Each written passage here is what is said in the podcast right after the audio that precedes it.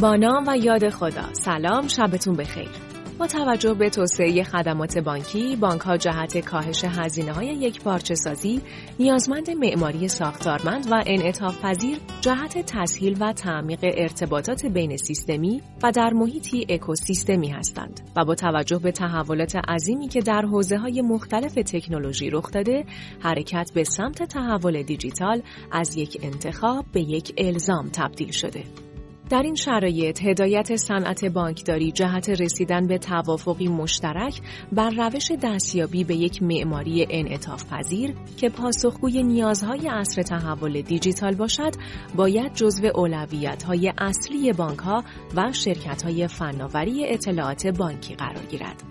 این معماری باید با هدف پاسخگویی به نیازمندی های کسب و کار بانکی در افزایش چابکی، کاهش هزینه، بهبود بهرهوری و ارتقای سطح تعامل که از اصلی ترین رویکردهای بانک در زمینه استفاده از فناوری اطلاعات همسو شده و حرکت بانک رو در این مسیر تسهیل کنه. رویکردهای مبتنی بر معماری در بالا بردن بهرهوری ها، ایجاد رویکردی جامع و یک پارچه و ترسیم اقدامات اجرایی برای گذار از وضع موجود به مطلوب با محوریت فناوری اطلاعات نقشی مهم و حائز اهمیت دارند که در قالب طرحی مشخص اجرا شده و سپس به صورت مداوم مورد توسعه و بروز قرار می گیرند. بانک مرکزی جمهوری اسلامی ایران در بخش ای که تاریخ 6 مهر ماه 1400 خطاب به بانک ها و مؤسسات اعتباری صادر نموده، حداقل الزامات ناظر بر ریسک فناوری اطلاعات مؤسسات اعتباری رو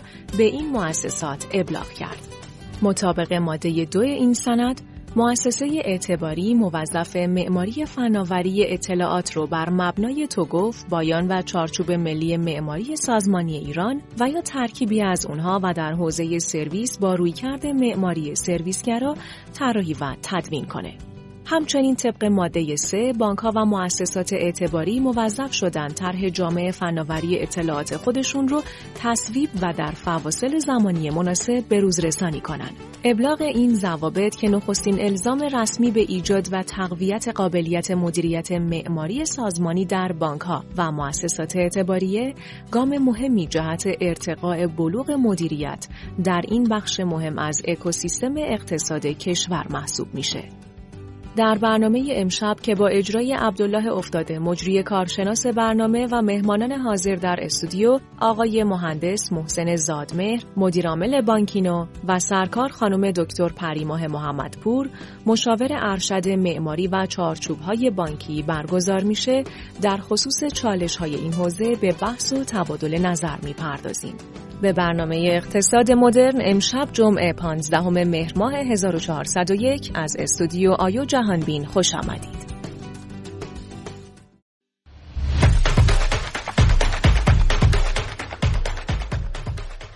شرکت آرمان وفاداری آریا شما را به تماشای این برنامه دعوت می کند.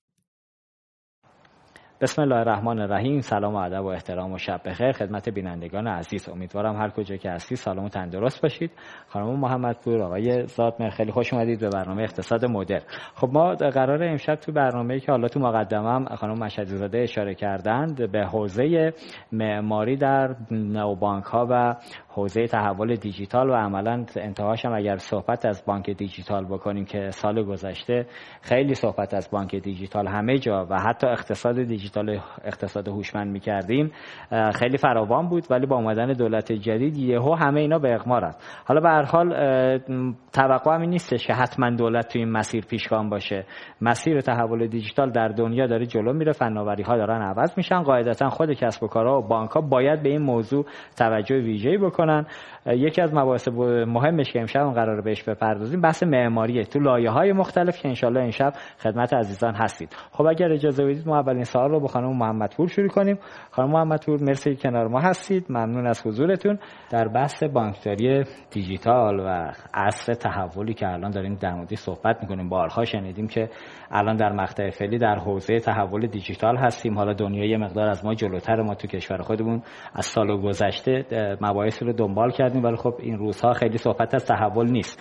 اینجا بفرمایید تو اصل تحول دیجیتال الان بانکداری رویش به کجا میره؟ بعد در ادامه بانک ها تو این پرداختن به مباحث حوزه تحول دیجیتال. اصلا دنبال چه هدفی هستن؟ باید به دنبال چه مسیری برن؟ من چیزی که دارم سنس می‌کنم و دنبال می‌کنم تو کشور خودمون قاعده مشخصی تو کشور تو این حوزه نداریم. خدمت شما هستیم. به نام خدا با سلام خدمت دوستان عزیز. خوشحالم که در خدمتون هستم و ممنون از دعوتتون آقای افتاده و سوالی که داشتین. طبیعتا بله همطور که در اصل تحول دیجیتال همه چیز در حال تغییره و ما تو دنیای وکا هستیم. یعنی دنیایی که پر از عدم قطعیت، چالش، ابهام و پیچیدگی هستش. قاعدتا این قضیه به اکوسیستم بانک ها و میشه گفت به اکوسیستم اقتصاد هم تسری پیدا می‌کنه و نمی‌تونیم بگیم که تکانه های این تحول و این تغییرات فقط در یک سری بخش محدودی خلاصه میشه. قاعدتا اونطور که برآورد شده تو بعضی از صنایع این تاثیرپذیری از تحول خیلی بیشتر محسوس هست که میشه گفت دو کاتگوری هستن صنعت BFSI و TMT یعنی در حقیقت صنایع بانک بورس. خدمات مالی و خدمات بیمه ای و همچنین صنایع مثل صنایع تلکام مدیا و همچنین صنایعی که در حقیقت بیشتر تحت تاثیر هستن از حوزه تکنولوژی و خود صنعت تکنولوژی. اگه تکنولوژی رو اساسا یه صنعت ببینیم. پس می‌تونیم بگیم که این تکانه ها و این چالش ها توی همه حوزه ها وجود خواهد داشت و پیچیدگی جز و عدم قطعیت جز به این محیط هستش. پس طبیعتا ما نمی‌تونیم کاری کنیم که جلوی این پیچیدگی رو بگیریم. پیچیدگی وجود داره و قاعدتا هم وجود خواهد داشت. طبیعتا روش هایی که بتونه پیچیدگی رو کم کنه می‌تونه مفید باشه. اما ما بیشتر باید به دنبال راهکارهایی باشیم که بتونیم پیچیدگی رو مدیریت کنیم. یعنی با این پیچیدگی و عدم ابهام کنار بیایم و بفهمیم که چجوری باید تو کسب و کارهامون با وجود این چالش ها همچنان مشتریانمون رو داشته باشیم. همطور که می‌بینید وقتی بحث تحول دیجیتال مطرح شد یه شکاف دیجیتالی بین بانک ها و مشتریان ایجاد شد. طبیعتا مشتریانی که توی عصر تحول دیجیتال عادت کردن که همه سرویس ها و خدماتشون رو روی بسترهای موبایلی و اپلیکیشنی دریافت بکنن نمی‌تونن توقع داشته باشن که برای دریافت یه سری از خدمات به شعبه مراجعه کنن. پس طبیعیه که توقعات و انتظارات مشتریان خیلی فراتر از قبل هستش و بانک ها اگر نجنبند و این فرصت رو در نیابن قاعدتا market share خودشون رو به مرور از دست میدن و شرکت های فینتکی استارتاپی و شرکت های دیگه حتی شرکت های تکنولوژی می‌تونن بیان و به مرور توی این حوزه با ارائه خدمات سهم بازار قابل توجهی رو جذب کنن. کما که تو دنیا هم الان به این سمت رفته. و خیلی از بانکایی که خب قاعدتا نتونستن شونه به شونه تکنولوژی بیان جلو از این تحولات تاثیر پذیرفتن و مشتریانشون از دست دادن خب طبیعتا این که اصلا بگیم بانکداری دیجیتال چی هست شاید بهتر باشه ببینیم که اصلا چه جنسی هست و چه دغدغه هایی وجود داره و در ارتباط با اونها حالا بانک ها می‌خوان تو چه مسیری حرکت بکنن و بعد بگیم چه چالش هایی تو این مسیر هست دقیقا. خب وقتی بانک ها می‌خوان تو مسیر تحول حرکت کنن طبیعتا باید شونه به شونه شرکت های تکنولوژی و high tech حرکت کنن. اگر واقعا بتونن بخوان حرفی برای گفتن داشته باشن. مثالی که از بانک های موفق تو دنیا بانک های دیجیتال موفق تو دنیا مثل آی بانک یا بانک DBS سنگاپور که یکی از بهترین مثال های تحول دیجیتال هست می‌بینیم. اینها دقیقا الگو گرفتن از شرکت های حوزه تکنولوژی شرکت های گنالف Google Amazon Netflix این شرکت ها که واقعا تو حوزه تکنولوژی خیلی حرف برای گفتن دارن و با الگو برداری از اونها تونستن مسیر تحولشون رو ببرن جلو.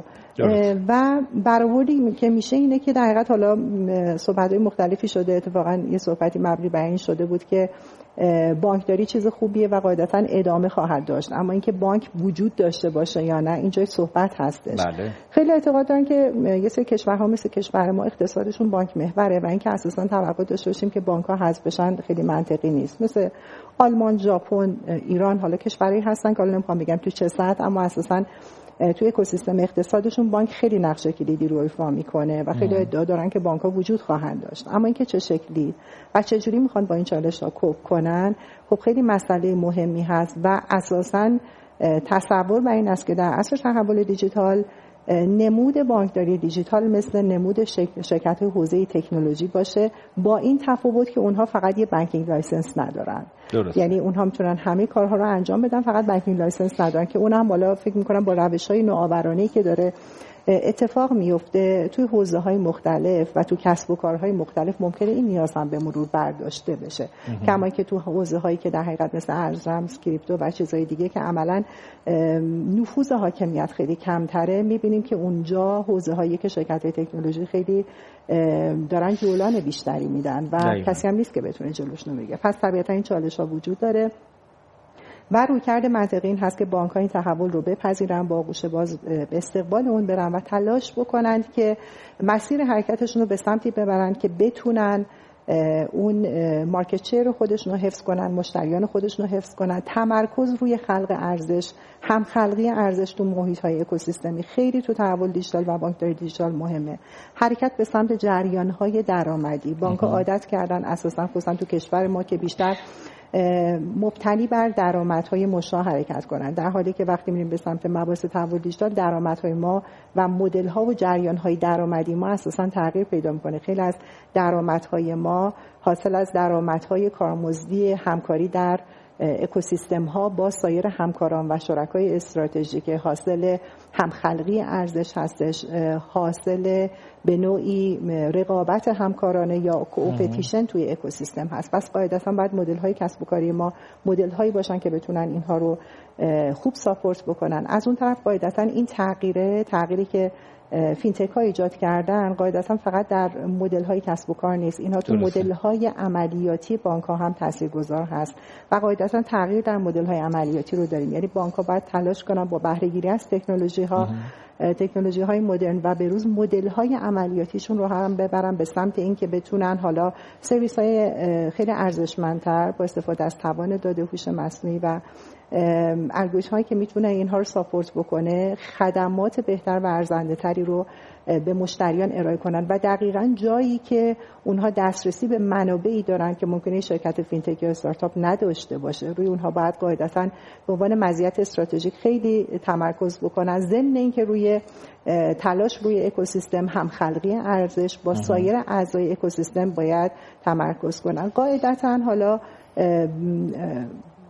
بحث های دیگه هم تو بحث بانکداری دیجیتال مطرح هستش بله. بحث چالش ها و فرصت ها ببینید این که شما میفرمایید چالش من اعتقاد ندارم چالش شاید خیلی از این چالش ها یه طرف چالش باشه و یه طرف فرصت. یعنی شاید ممکنه برای بانک ها چالش باشه برای بانک هایی که نمی‌خوان در مسیر تحول حرکت کنن. اما برای بانک هایی که اینو پذیرفتن و حتی برای شرکت fintech ی می‌تونه یه فرصت باشه. می‌تونم اگه بخوام جمع بندی بکنم این چالش ها رو بگم یه قسمتی از این چالش ها تو حوزه تکنولوژی هستش که خب خیلی هاشون برمیگرده به موضوعات و concept های معماری. یکی یه دست از این چالش ها تو حوزه هایی هستش که قاعدتا مبتنی بر مشتری هست بحث کاسومر سنتریسیتی و خدماتی که چه به چه نحو بتونیم به روش های خلاقانه تر به مشتری ایجاد ارائه بدیم و خلق ارزش بیشتری داشته باشیم. با کفش مشتری راه رفتن از نگاه مشتری به خدمات نگاه کردن. و یه قسمت دیگه از این چالش ها یه کتگوری دیگه بحث کالچر و فرهنگ سازمان هستش که این هم خیلی مسئله مهمیه. و میشه گفتش که یه قسمت یا category کلان دیگه هم اون بحث differentiation یا تمایز در ارائه خدمات هستش. یعنی در شیوه ارائه خدمات اساسا چطور باید این تمایز ایجاد بشه. اگر بانک ها اینها رو بهش توجه نکنن قاعدتا براشون چالشه و طبیعتا برای fintech ها و شرکت هایی که دارن تو این حوزه کار می‌کنن و جدی به این مباحث پرداختن قاعدتا براشون فرصته. اونها چارچوبای لخت بانک رو ندارن مشکلات فرهنگی و لختی و کندی رو ندارن تکنولوژی های جدید رو دارن سریع می‌تونن scale بکنن سریع می‌تونن به سمت تکنولوژی ها حرکت کنن. پس طبیعتا چالشاشون تو این حوزه می‌تونه کمتر از بانک ها باشه. مرسی متشکرم از توضیحاتی که دادید. البته در حوزه fintech ها متاسفانه هنوز تو کشور ما حالا به خاطر حالا مباحث رگولاتوری و مباحث فرهنگی که حالا سازمانهای بزرگ مثل بانک خیلی نسبت به fintech ها مسیر رو باز نمی‌کنن که اونها بتونن خدمات حوزه بانکی رو اونجوری که تو دنیا میدن ما هم بتونیم بدیم. هنوز توی آغاز راهی مشکلاتی وجود داره اتفاقاتی هم افتاده. ولی به هر حال بحث تحول دیجیتال پیوستن به دنیای دیجیتال که میشه پشبند خودش اتک های و هک های سیستم هم میاد. تو همین یک هفته اخیر هم شنیدیم فشار سنگینی رو در حوزه سایبری به همه حوزه مشخصا حوزه بانک ها من شنیدم عجیب تحت فشار بود. تا به اینجای کار که هنوز اتفاق خارق العاده خدا رو شکر نیفتاده. ولی به هر حال اینم یه بخشی از اون چالشاش من ضمن خوش آمدگویی مجدد خدمت شما یه اشاره کوتاه و خلاصه هم به این چالشایی که شما با پیوستن به دنیای دیجیتال براتون ایجاد میشه و راهکارهایی که باید در نظر بگیرید بکنیم. بعد بریم سر بحث سال بعدی. منم سلام عرض می‌کنم خدمت بینندگان عزیز. ببینید آقای افتاده عزیز هر تکنولوژی که میاد همراه با بالاخره فرصت های جدیدی که ایجاد می‌کنه یه سری معایب هم داره که خب همراه باش میاد و وظیفه حالا اون دوستانی که در واقع استراتژی های استفاده از این تکنولوژی ها رو تبیین می‌کنن وظیفهشون اینه که به این مخاطرات هم دقت بکنن. نکته ای که دارید میگید خیلی نکته جالبیه. ما مثلا تو بحث کشف تقلب همش داریم میگیم از هوش مصنوعی استفاده بکنیم برای کشف تقلب. بعد به این نکته دقت بکنیم که اون هکر هم دیگه داره از هوش مصنوعی استفاده می‌کنه.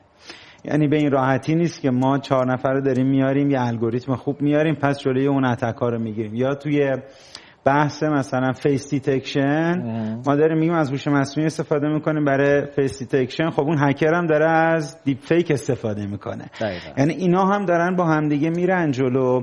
هر تکنولوژی جدیدی هم بالاخره این چیزها رو داره. اون روزی هم که ماشین اومد که استفاده بکنیم خب مخاطراتی هم داشت ولی خب اون مسیر رو باید دیگه یه جوری رگولاتور وظیفشه که قانونگذاری انجام بده. اگه دقت هم بکنید آقای ایلان ماسک اتفاقا پارسال بود یا پریارسال که به شدت داشت اختار می‌داد به دولت آمریکا که بحث قانونگذاری تو حوزه هوش مصنوعی رو خیلی جدی بگیرید. به خاطر اینکه خب اینا خیلی زودتر رفته بودن جلو و مخاطرات رو هم می‌دیدن که چه اتفاقاتی می‌تونه بیفته. حالا دنیا ولی چی رو ثابت کرده در طول سالهای گذشته؟ اینکه در نهایت تکنولوژی واقعا پیروز میشه. یعنی ماشین هم که اومد همین دغدغه ها بود هر تکنولوژی جدید خود اینترنت که اومد دسترسی به دنیای این موبایلی که اصلا داریم دستمون می‌گیریم بالاخره مخاطرات خودش رو هم داره. ولی دنیا ثابت کرده که این تکنولوژی در نهایت موفق شده سطح رفاه بشر رو بالاتر ببره. شادی یه بحث دیگه است. می‌ذاریم کنار. بله. ولی واقعا طول عمر بشر افزایش پیدا کرده سلامتیش افزایش پیدا کرده.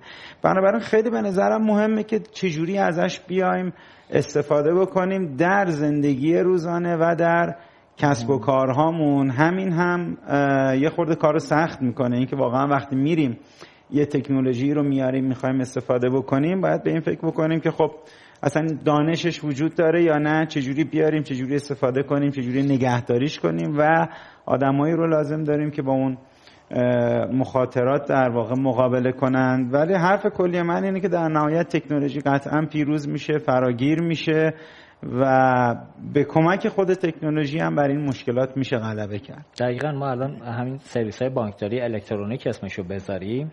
که بیشتر روی این بستر داره میره. اگه اینا نبودن امروز با این اتفاقاتی که الان داریم دنبال می‌کنیم مثلا تعطیلات پیش رو هفته گذشته تعطیلات حالا چیز داشتیم دیگه عملا. شمسی داشتیم توی تقویم بود تعطیلات خارق العاده هم نبود. ولی یه هفته تقریبا یه روز در میون کشور تعطیل بود. خب مردم اگر خدمات بانکی می‌خواستن بگیرن توی شعبه بعد بانک‌ها می اومدن سر کار. خب همین خدمات خیلی نعمته ولی در جای خودش می‌تونه مخاطراتی داشته باشه که الحمدلله حالا تو کشور نمونهشو نداریم. ما یه مقدار بحث رو ریسترش کنیم. بریم سمت بحث همون فضای تحول دیجیتال. دیدید ما توی کشور معمولا خیلی جا می‌بینیم که تفاوت نظر در مورد یک مبحث خیلی زیاد مثلا الان در موضوع خود نوبانک اصلا نوبانک چیز تفاوتش با بانک دیجیتال چیز. از اون طرف بتا بانک ها کجان؟ اینا این نظایری که من الان اسپردم ازشون این خودش چالش جدیه توی کشور که هر کسی تو از حوزه نظر خاص خودشو داره. اینو اگه بتونید شفاف به عنوان کسی که حالا تو این حوزه مدیر عامل یه نوبانک هستید که جز خوباش هم هستید. البته تعدادتون زیاد نیست ان زیادتون کنه خدا. حالا وام فرزند آوری نمیدن به بانک‌ها که فرزنده نوبانکشون زیاد کنن به خودشون. ولی اینجا به نظرم چون درگیر هستید به عنوان یه نفری که از درون دارید این موضوع رو نگاه بیرونیش هم می‌بینید. شفاف بکنید این فضا رو که دقیقا آقا این تفاوت ها کجاست؟ بانک دیجیتال نو بانک و بتا بانک ها ببینید حالا من خودم اونقدر درگیر واقعا تعاریفه نیستم. خیلی مهم نیست بهش بگیم هواپیما داره داره مسافر مسافر داره آره جابجا می‌کنه. و یه نکته جالبی هم که همین در واقع هواپیما داره. ببینید ما یه زمانی درگیر فرایند بهبود مستمر بودیم. ماشین رو داشتیم. هی داشتیم بهترش می‌کردیم بهترش می‌کردیم سرعتش رو میبردیم بالا. بعدم این نتیجه رسیدیم که در عمل این بالای مثلا 120 کیلومتر در ساعت نمی‌تونه رو زمین حرکت بکنه. اون جنسی که هواپیما آمد این از جنسی یه تحول دیجیتال بود. ببینید این دیگه از جنس تکامل نبود. یعنی این نبود که ماشینه بهتر شه بهتر شه. این یه دگردیسی بود. حتی خب؟ این رو دارید نمونه داخلش رو میگه چون خارج کشور ماشینا بهتر شدن. داخل کشور ما خوب نشد. متوسط سرعت از یه حدی بیشتر نمیره. یعنی شما هرگز نمی‌تونید تو آلمان است که آزاد سرعت دیگه. یه دونه اتوبان تو دنیا. یه دونه بازم بالاخره با سرعت هزار کیلومتر نمی‌تونن برن. بله. ولی جنس الان چه پروژه که بحثش هست تو بله. دنیا که بریم زیر زمین تونل خلا ایجاد کنیم جا بجاشیم. چه هواپیما؟ ببینید این دیگه از جنس فرایند بهبود مستمر نبوده. یعنی ما باز طراحی کردیم همه چیزو. حالا من نظرم اینه تکنولوژی های جدیدی که دارن میان همه کسب و کار از صنایع هر از چنگاهی نیاز دارن باز طراحی کنن. یعنی دوچار یه دگردیسی اینجوری میشن. اتفاقی که اینجا داره میفته یه جورایی از این جنسه. یعنی به واسطه ظهور تکنولوژی های جدید حالا از اینترنت گرفته و وب تو تا بریم سراغ بلاکچین و دیفای و وب سه و اینجور چیزا ما نیاز داریم باز طراحی کنیم. حالا لزوما هم نگم نیاز. یک عده این فرصت رو شناسایی می‌کنن که اگر بیان با سرایی کنن کسب و کارشون و فرایندشون اتفاقات خیلی بزرگی می‌تونه بیفته.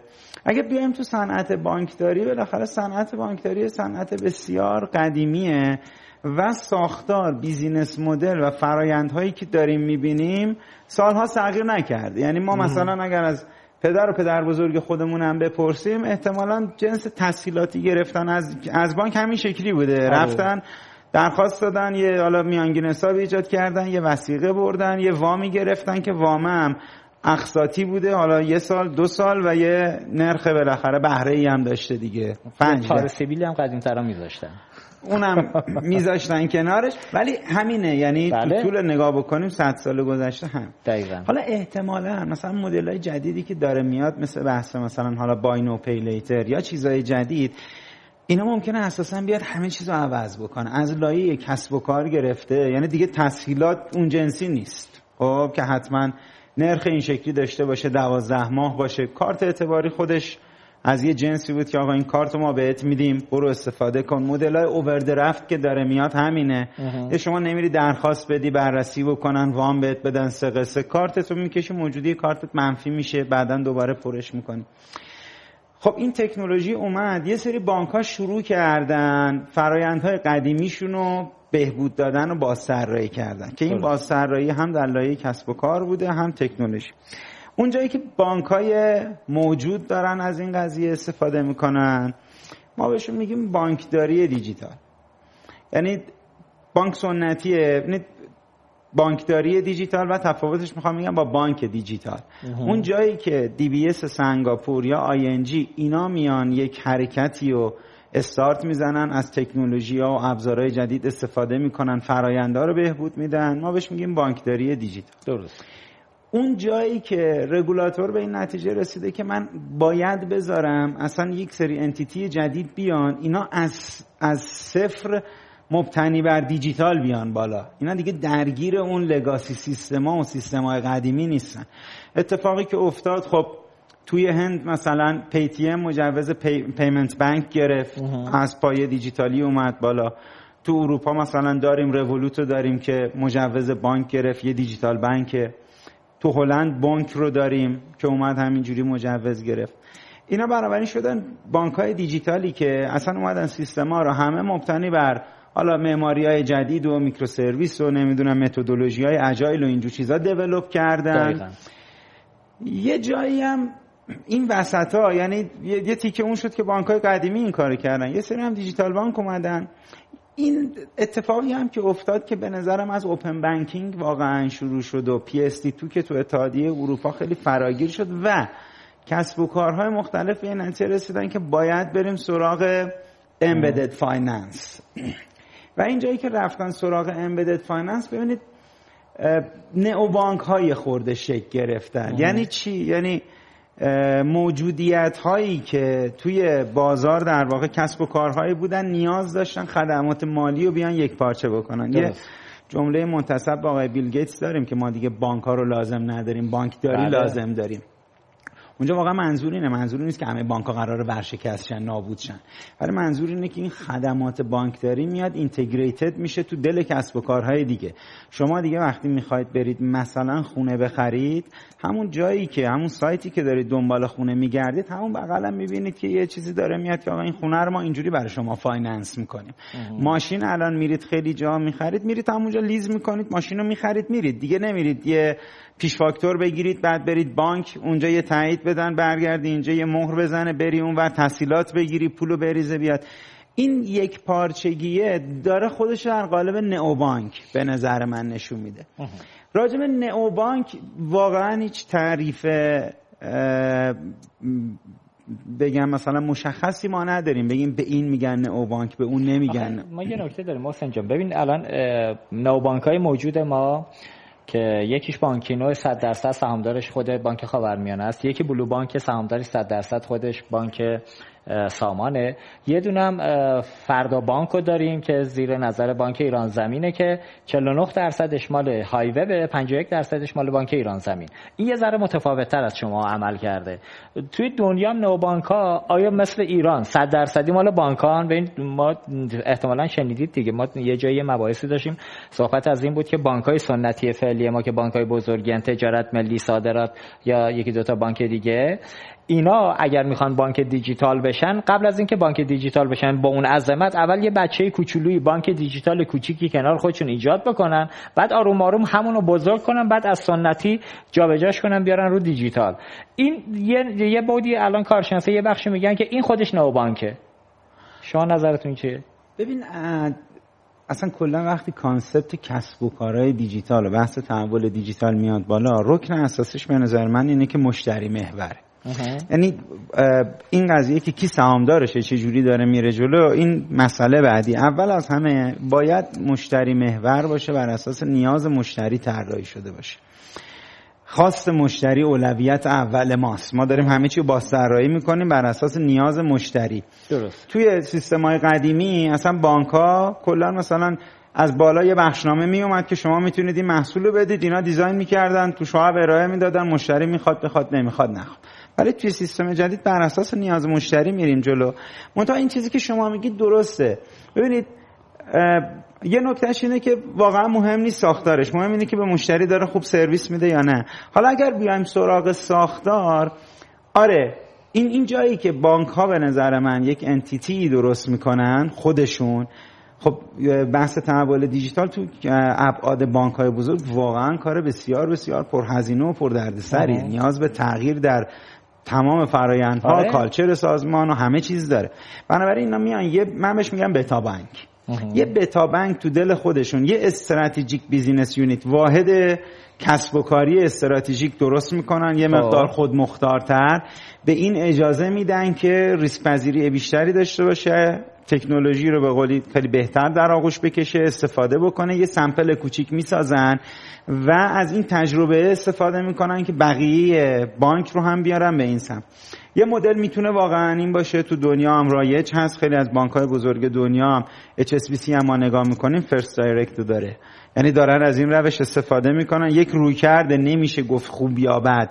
همه چیز بستگی به این داره که شما اون ساختار بانکی که دارید به چه صورت ریسک پذیریتون به چه صورت؟ چجوری می‌خواید به این سمت برید؟ خب دی بی اس مثلا پروژه رو خیلی بزرگتر تعریف کرد رفت کلا به سمت همون بانکداری دیجیتالی. درست. ولی این بتا بانک ها الان موجودیت هایی که با در واقع مالکیت خود بانک های مادر میان شکل می‌گیرن ایجاد میشن میرن کار می‌کنن. الان بلو و بانکینو بتا بانک هم میشه گفت بتا بانکن آره یعنی اگر واقعا با این ادبیات بخوایم صحبت بکنیم به نظر من بتا بانکن چون ویژگی اصلی که خیلی راجع به نئو بانک ذکر می‌کنن اینه که نئو بانک یک استارتاپ یک fintech ی که میاد از یک بانک از اون gateway banking as a service ش سرویس می‌گیره مثل اتفاقی که تو اروپا داره میفته ما سولاریس رو داریم که میگه من یه tech company هستم که license banking هم دارم. حالا یه platform banking as a service داره. یه کسب و کاری مثل Vivid مثل Tomorrow. بله. اینا واقعا نئو بانک هم. بخش خصوصی استارت زده. سهامداراشون هیچ ربطی به بانک ندارن. میان یه قرارداد با اینا میبندن دسترسی می‌گیرن تو بازار شروع می‌کنن کار کردن. و خب آره یعنی با ادبیات اون ور اگر بخوایم نگاه بکنیم ما بلو بانک و خیلی های دیگه واقعا از جنس بتا بانکیم حتی ببینید اون مدل هم که الان تو ایران داره رایج میشه که بانک ها مثلا با شرکت دیگه با هم شرکت مشترک بزنن این کارو بکنن اون هم واقعیتش اگر بخواد من به همون هم نمیگم با این ادبیات نئو بانک آره که تو اروپا اگر نگاه بکنیم اصلا بانکیش دخالتی نداره. یک کسب و کار جدید. آخه ما تو حوزه رگولاتوری گیر داریم دیگه. الان رگولاتور تو حوزه نئو بانک مجوز مستقل نمیده. ما نئو بانک ها مجبورن که با بانک ها وارد مشارکت بشن. 51 درصدی هم دارن بانک ها برمیدارن تو مجوز PSP هم که حوزه خدمات پرداخت میشه با اینکه اصلا خدمات بانکی هم نیست. ولی همین الان قانون جدیدی که اومده میگه بانک باید 51 درصد داشته باشه. اینجا من فکر می‌کنم یه مقدار گیر رگولاتوری یه مقدار که نه. قطعا گیر رگولاتوری داریم تو این فضا که رگولاتور باید مسیر رو باز کنه که مثل اروپا ما مجوز بانک دیجیتال یا مجوز نو بانک به تنهایی داشته باشیم که اینجوری کسب و کار بیفته ولی در هر صورت تاکیدم بر اینه که اون کسب و کار چه بتا بانک چه نئو بانک چه دیجیتال بانک هر چیزی که شکل می‌گیره باید با رویکرد مشتری محوری باشه. باید باز طراحی بکنه. این مدل های کسب و کاری و فرایندها رو و رویکردش مشتری محور باشه. بانک های فعلی هم ممکنه با یه چنین روی کردی وارد بشن و خیلی هم موفق باشن دقیقاً. یعنی کما اینکه نمونای تجربه‌ای که تا اینجا بوده تجربه واقعا خوبی بوده. ولی خب قطعا می‌تونه خیلی بهتر باشه. آره دقیقاً. الان چیزی که توی کشور اتفاق افتاده در حوزه نئوبانک ها من فکر کنم مسیر و فرآیندان نسبت به بانک های فعلی خیلی راحت تر شده. شما خیلی راحت می‌تونید افتتاح حساب انجام بدید به صورت غیر حضوری تجربه کاربری با اپلیکیشن هاشون خیلی جذاب تره نسبت به بانک های قدیمی. ولی مثلا در حوزه فردا بانکی که های وب اومده شروع کرده به کار. هنوز که ما چیز خاصی ندیدیم. امیدوارم یه سرویس خارق العاده بیاد بالا. من به عنوان مشتری نظام بانکی تهشون سرویسر می‌بینم. که بالاخره من چی قراره از یه نو بانک بگیرم که بانک به من نمیده؟ اون نو بانک اگه بتونه این حس رو در من ایجاد کنه که عملا مثلا میگم من اگر نو بانک مال هایوه به توی صنعت تلکام داره کار می‌کنه یه سرویس خاص با سرویس telecom با سرویس بانک با هم bundle کنه به من بده که جذابیت داشته باشه اون میشه رمز موفقیت نئو بانک عملا با بانک یه مسیر جدایی رو دنبال می‌کنه. حالا ممکنه بانک ها هم حتی بتونن این تغییرات ایجاد بکنن و در نهایت سرویسی که به شما بدن واقعا جذابتر از نئو بانک ها باشه. اینم هست. اینم هست ولی خب به هر حال بانک ها همین سرویس های فعلیشون رو خوب پوشش بدن. به نظرم جذابیتش بهتره. وارد مسیرهای جدید. اجازه بدن fintech ها که هم به خاطر اجایل بودن و چابک بودنشون به بازارشون خیلی راحت تر می‌تونن تصمیم بگیرن. اونجا بانک ها بیان. حالا ما همین الان در حوزه تحصیلات دادن تو حوزه نظام بانکی تحصیلات خرد یکی از آسیب‌های بزرگیه که بخشش دستوری از سمت وزارت اقتصاد و دولت تحمیل میشه به بانک ها که آقا این وام دستوری رو بدهید. بخشش خود بانکه. اصلا برش مهم نیست وام خوردی که می‌تواند با اعداد ارقام خوبی بده. ما همین الان داریم نمونه هایی که می‌خوان وام بگیرن توی نظام بانکی. توان باز پرداختش هم دارن ولی بانک ها حاضر نیستن از اون مسیر سختی که برای تحصیلات خرد گذاشتن کوتاه بیان. به این علت نه خودشون می‌تونن درآمدی رو از این حوزه داشته باشن. نه مشتری که نیازمند گرفتن یه وامیه که بره یه دردی رو از زندگیش دوا کنه. خب اگه اجازه بدید ما یه تیزر کوتاه یه ولوی کوتاه ببینیم و برمیگردیم خدمت شما هستیم.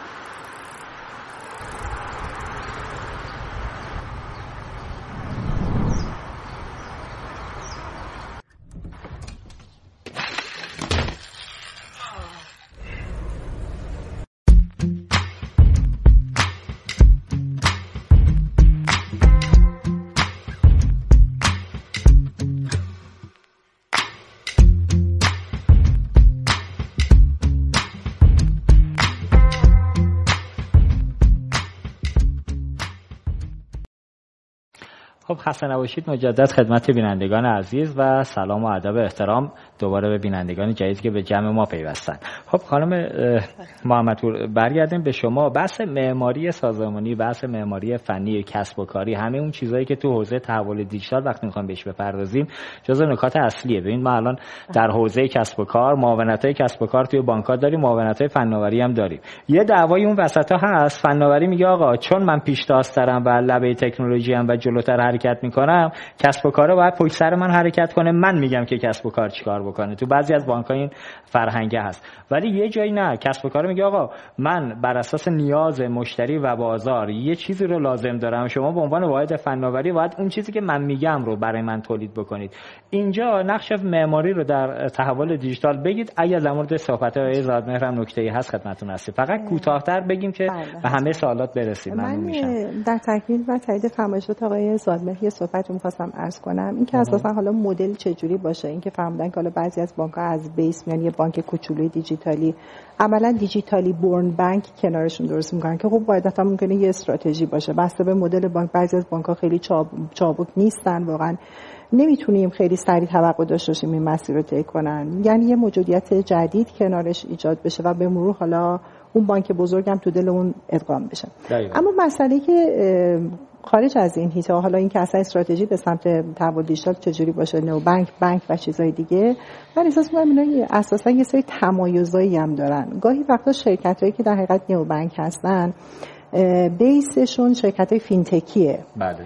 و بعد اومدن مثلا حالا وارد حوزه فناوری شدن. یعنی قسمت فینتکشون و فناوری مالیشون میچربه به حوزه تکنولوژی. اونها یک category جدا هستن. و گروه دیگه از دقیقا neobank ها هستن که اینا اصلا از حوزه تکنولوژی وارد شدن. اساسا خیلی با knowledge بانک ها آشنا نیستن و تازه می‌خوان کنار بانک شروع بکنن و از سمت تکنولوژی می‌خوان این تحول رو ایجاد کنن. پس اصلا نوع نگاه اینا می‌تونه اساسا متفاوت باشه. اینکه این شرکت قاعدتا از سمت تک... تکنولوژی باشه اصلا بهش میگن شرکت techfin دیگه. بله. fintech داریم و techfin. techfin ا از دل تکنولوژی در میان fintech ا و نوبنک های دنیا هم همینطورن. ما داریم می‌بینیم بعضی از نوبنک های موفق تو هر دو مدلش نوبنک های موفق هم داریم که خیلی خوب عمل کردن. خوب عمل کردن. فکر می‌کنم توی حوزه سرویس دادن به نقطه بله. مشتری نهایی. دقیقاً, دقیقاً. جایی رو متمرکز شدن. سرویس خاص منظوره ای بله. رو دارن میدن که بانک ها ندادن. دقیقاً. من یه مسئله دیگه می‌خواستم خدمتتون عرض کنم. ببینید یه مسئله دیگه هست اینه که اصلا این قضیه کرونا و داستان کووید خیلی حرکت بانک رو تو دنیا به سمت تحول تسریع کرد. یعنی خیلی اعتقاد دارن که این اقیانوس آبی که برای نو بانک ها وجود داره تو دنیا تا آخر آبی نخواهند بود الان به صورت متوسط در روز هر دو روز یک بار تو دنیا داره یه نو بانک متولد میشه. حالا فارغ از که واقعا بخوایم بگیم نو بانک یا اسکلش چجوریه آمارا نشون میده که اینجوریه. یعنی به مرور حالا خیلیش هم قاعدتا فیل میشن و میرن کنار و مشتری ندارن و جمع می‌کنن. اما مسئله که نشون میده از اون طرف ما رشد نو بانک ها رو داریم. نو بانک ها معمولا اول با یک کاتگوری کوچولویی از خدمات شروع می‌کنن و بعد به مرور اسکیل می‌کنن و خدماتش رو اضافه می‌کنن و عمدتا هم اول خب با MVP شروع می‌کنن و حالا خدماتی که بیشتر می‌تونه برای مشتری خلق ارزش کنه و جذاب باشه برای مشتری. و خیلی هم تمرکزشون روی بهبود تجربه هست. خب Temenos میگه تجربه دو دسته است. تجربه مشتری customer experience و execution experience یعنی اساسا میگه بانکداری دیجیتال بانکداری مبتنی بر تجربه است. شرکت fintech ی و نئو بانک ها اینا عمدتا رو بهبود تجربه مشتری کار می‌کنن. اما اگه قرار بانکی بانک دیجیتال باشه فقط نباید رو بهبود تجربه مشتری متمرکز باشه. باید روی execution experience یعنی بهبود تجربه های عملیاتی داخل بانک خودش هم متمرکز باشه. که اگه اونها به صورت خوبی ایجاد نشه حتی اگه بانک بیاد partnership خوبی هم با یه نئو بانک یا یه شرکت fintech ی ببنده نهایتا نمی‌تونه سرویس های خوبی رو ارائه بده و business continuity مناسبی رو توقع داشته باشه. پس می‌تونیم بگیم که اینها هم عملا چالش هاییه که می‌تونه تو این حوزه وجود داشته و یه مسئله دیگه اینه که این خیلی اعتقاد دارن که این فاصله بین نئو بانک و بانک به مرور داره از بین میره. مخصوصا بله. تو بانک هایی که واقعا تو حوزه تکنولوژی دارن تلاش می‌کنن. چون الان خیلی از نو بانک ها هستن که عملا سرویس هاشون چیزایی که دارن ارائه می‌کنن چیزی خاص و فراتر از چیزی که روی موبایل اپ یه بانک داره ارائه میشه نیست. آره یه روی از بانک ها بله نو بانک ندارن اما موبایل اپلیکیشن های خیلی خوب و قوی دارن و کلی خدمات هم دارن به مشتری ارائه میدن دامنه هدف مشتری بانک های فعلی هم در کشور ما بیشتر بله. دقیقاً یه تعریف هم همینه که که ما موبایل بانک ها همون نو بانک هم بله. ولی خب خود اینم یه چالش دیگه بله. خب پس میگن که این چالش می‌تونه باشه که این به یه حد برسه که نو بانک ها هی شروع کنن به رشد از اون طرف بانک ها بخوان این شکاف رو پر کنن و این فاصله بین نو بانک و بانک به مرور از بین بره و اینکه اصلا بانک ها ترغیب بشن که خودشون بیان نو بانک ها و فینتک ها رو در دل خودشون ادغام بکنن. حالا یا در قالب شرکت های استراتژیک یا روش های دیگه و مدل های دیگه. یه مسئله دیگه ای هم که چالش هستش وجود و وارد شدن شرکت هایی که به لحاظ تکنولوژی خیلی cutting edge دارن حرکت می‌کنن و اونها بیان وارد عرصه رقابت بشن. طبیعتا شرکت هایی که مثل GAFAN گوگل آمازون نتفلیکس یا حتی شرکت غولای فناوری که ممکنه تو هر کشوری حالا متناسب با خودش بله. شرکت وجود داشته باشه و حتی اون شرکت هایی که در scale جهانی هستن اونا بخوان خدمات international ارائه بدن. و این هم خیلی میگم واقعا یه میشه گفتش که یه زنگ خطر هست برای نوبنک ها چون اگه اونها خیلی جدی وارد حوزه فینتک بشن قاعدتا نوبنک ها نمی‌تونن در مقابل اونها تالریت بکنن و مجبورن بازارشون رو واگذار کنن. چیزی که اینجا خیلی به نظرم نکته حائز اهمیته و عملا تمایز برای نوبنک ها ایجاد می‌کنه دو تا مسئله هستش. یکی تمایز در ارائه محصولات خاص. ببینیم محصولات رو بیان ارائه بدن که فقط جنبه بانکی نباشه بیان اون گپ ها رو شناسایی بکنن و محصولاتی رو ارائه بدن که توش اکوسیستم حاصل همخلقی ارزشه و گپ خدمات مالی رو بیاد پر بکنه. و عملا با استفاده از روش های نوین مبتنی بر تکنولوژی خدمات نوآورانه حالا با استفاده از بحث دیتا هوش مصنوعی و حالا مثلا رو به ها و پیشنهادات خوب خوبی که میشه اصلا به مشتری بدیم. تو حوزه مدیریت ثروت خلق ثروت و موارد دیگه بیان این کار رو بکنن یا تو بحث lendtech و بحث lending بیان مثلا خدماتی رو ارائه بدن که واقعا بانک ها ممکنه نتونن. اینا بیان از fusion data تو اکوسیستم استفاده کنن برای اینکه بهتر مشتریان شناسایی کنن. پس یکی بحث ارائه مش... در حقیقت محصولات متفاوت هست. و یکی از موارد دیگه که من فکر می‌کنم که خلق ارزش بکنه غیر از ارائه محصولات شناسایی sector ها و بخش‌بندی های درست مشتریه. ببین الان fintech ها یا نئو بانک ها خب customer segmentation شون همون چیزی که بانک هاست عمدتا تو حوزه retail هم مشتریانی که بانک دارن یا همون اسمیایی که وجود داره خب اینا دارن از بانک هم سرویس می‌گیرن دیگه. اما ما نتونستیم اساسا حالا تو بعضی جای دنیا شاید این اتفاق افتاده بانک هایی رو با اهداف خاص که در حقیقت تارگت خاصی از مشتریان رو داره هدف می‌گیره ایجاد بکنیم که بتونه اونجوری ولیو کرییت کنه و سرویس های خاص اونا مثلا بانکی رو داشته باشیم که تو حوزه آموزش تو حوزه مثلا وزارت علوم تو حوزه دانشگاه ها برای دانشجوها برای هیئت علمی اساتید خدمات خاصی که به درد اونها می‌خوره ارائه بده. یا اساسا مثلا نیوبنکی رو داشته باشیم که تو بعضی از هلدینگ های بزرگ کشور که های عجیب غریب دارن و business های خاص دارن. و هدفشون اینه که بیان عملا از دل business هاشون business های جدید در بیارن. مثلا business هایی که رو زنجیره تامینشون می‌خواد کار کنه یا حتی بحث های lending ی که داخل شرکت بزرگ زیر مجموعهشون هستش.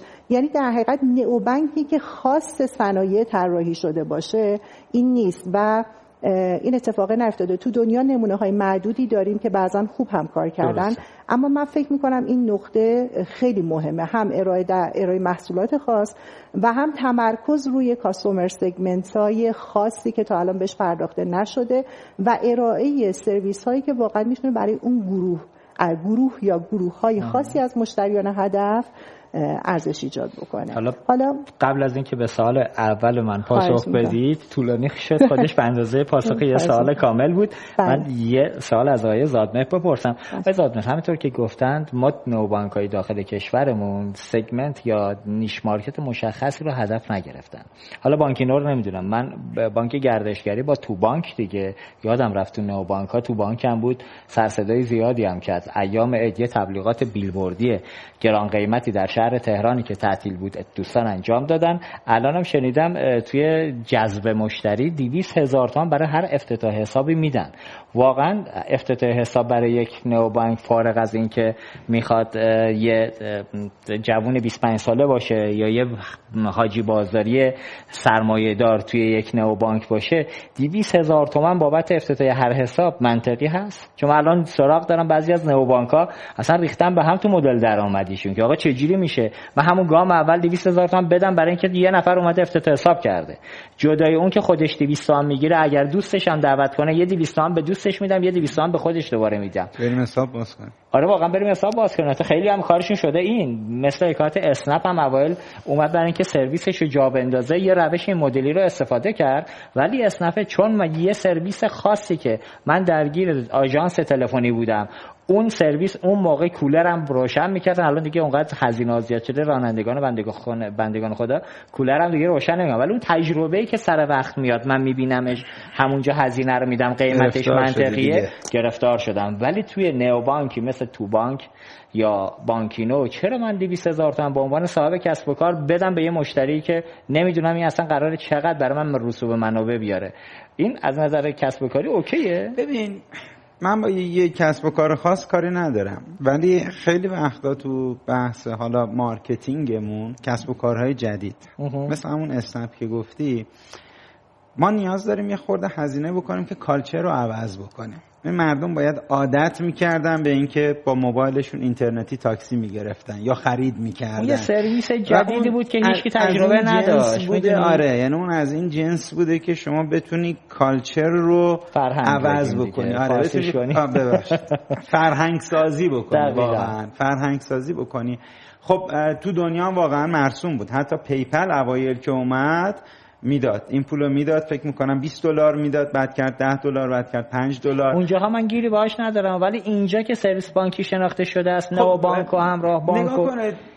من واقعا نمی‌دونم اون کسب و کار خاص چی مد نظرشه ولی به صورت کلی ما خودمون چجوری به قضیه نگاه می‌کنیم؟ شما تو اصلا تجربه خودتون توی بانکینو هم بگید. این 200 هزار تومن رو حاضر برای یه مشتری که داره میاد در جمع اول بدید؟ نه به این صورت اصلا. نظر منو می‌خوای نه. ولی چی میارزه؟ ریاضیات دیگه حساب بله. می‌کنیم دو دو تا چهار تا. دو دو تا چهار تا دیگه. مشتری که داره میاد چقدر ازش در میاریم؟ حالا اصطلاح تخصصیشون فکر کنم میگیم مثلا چی میگیم؟ یه لحظه. lifetime value فارسی شد ارزش طول عمر. ارزش طول عمر آره. که مثلا یه مشتری قراره بیاد پیش ما تو یه سال ازش 100 هزار تومان مثلا درآمد کسب می‌کنیم. خب؟ lifetime value ش انقدره. خب؟ خب پس 50 هزار تومان 100 هزار تومان میصرفه هزینه جذب بدیم که این مشتری بیاد و یه ساله هزینه ای که کردیم برمیگرده به ما. حالا ساله بعد میریم تو سود. حالا یه شرکت ممکنه بگه یک ساله برمیگرده یه شرکت میگه دو ساله یه شرکت سه ساله ولی به هر حال منطق خیلی ساده است دیگه. آره، البته که استارتاپ ها واقعا اینجوری کار نمی‌کنن. خیلی هاشون میان که هزینه بکنن یوزر بگیرن با هیچ منطقی شما نمی‌تونی به راحتی توجیهش بکنی که میارزه یا نمیارزه. ولی در دراز مدت ارزیده. فیسبوک رو اگر می‌خواستیم اینجوری آنالیز بکنیم قطعا ما سرمایه گذاری نمی کردیم بله. در توییتر همینجور در آمازون همینطور در تمام business هایی که آقای ایلان ماسک داره را, را میندازه. اگه قرار رو دو دو تا چهار تا اینجوری بکنیم ما وارد نمی شدیم آیندهش باید ببینیم چی باشه. ولی نصیحتی که من دارم برای نئو بانک ها و دیجیتال بانک ها اینه که ماها یک تفاوت خیلی خیلی بزرگ داریم با کسب و کارهای دیگه. ببینید ما کسب و کارهای IT زیادی تو این سالها داشتیم که اومدن تو بازار از این پولا خرج کردن نگرفته کرکره رو دادن پایین رفتن. هیچ اتفاقی هم واقعا نیفتاده. دقیقا. یه business بوده اومده کار کرده رسانه بوده تعطیل کرده یه استارتاپ بوده حوزه e-commerce بوده تعطیل کرده اتفاق نیفتاده. حوزه banking جای این کارا نیست. یعنی جایی که شما با پول مردم طرفی اصلا در تمام دنیا اینجوریه. اون قوانین بسیار سختگیرانه است. من دیجیتال بانک من نئو بانک نمی‌تونم. یه روز بیام اعلام کنم بگم آقا ما دیگه از فردا نمی‌خوایم سرویس بدیم. بنابراین در مورد خودمون بخوام بگم ما خیلی خیلی خیلی حساس بودیم روی این موضوع که مدل های کسب و کاریمون و business مون خیلی stable و پایدار بره جلو و بزرگترین دغدغه‌ای که داشتیم بیشتر از اینکه مشتری جدید جذب کنیم سریع برسونیم به یک میلیون دو میلیون مشتری ما برامون این بوده که business model ی که داریم طراحی می‌کنیم باید پایدار باشه. همه جای دنیا واقعا بانک ها خیلی سختگیری سختگیری می‌کنن. بانک مرکزی روی این موضوع در تمام دنیا واقعا سختگیره خب ما هم باید فکر می‌کنم این کارو بکنیم. آره حتما. حالا انشالله با اسم از دوستان بانک بانک گردشگری که بردیم مدیران تو بانک. حالا ما ارتباطمون برقرار سعی می‌کنیم ارتباطمون رو برقرار کنیم. تو این موضوع واسه من سواله. ببینید همونطور که گفتی حالا تقلیل ندیم نظام بانکی رو با یه رستوران. رستوران زمانی پا می‌گیره و شکل می‌گیره قیمت مناسب با کیفیت خوب بده. همین کیفیت خوبه باعث میشه که مشتری بعدی بالاخره مثلا شما یه چلو گوشه یه چلو کباب توی یه رستوران می‌خورید جنس همون جنسه. ولی نوع مزه دار کردن این مثلا گوشتی که حالا شما مثلا در برادران کریم در شهر مشهد میری حتما چلو گوشته شد. یه بارم که شده برای اینکه تو اون شهر رفتی تجربه کنی. یه بار 200 هزار تومان بعد بدن که شما بری تجربه کنی و ببینی که این دقیقاً. تفاوت اگر گم شد من نیازی نیست برم شعبه سفارش میدم. بیاد. آخه 200 تومن نیست. شما یه 200 تومن می‌گیری.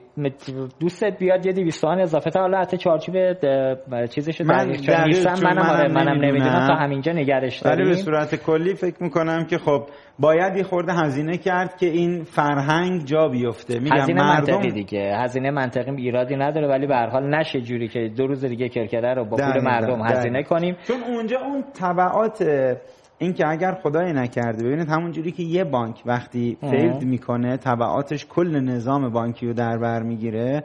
در مورد نو بانک ها و دیجیتال بانک ها هم واقعا همینه. اگر یک اتفاق بدی خدای نکرده بیفته واقعا نو بانک ها هم کل... مسئله میشه آره. دقیقا نکته همینه که بالاخره یه بانکی پول مردم رو می‌گیره مدیر عاملش میره یه مال بزرگی در شهر تهران را میندازه.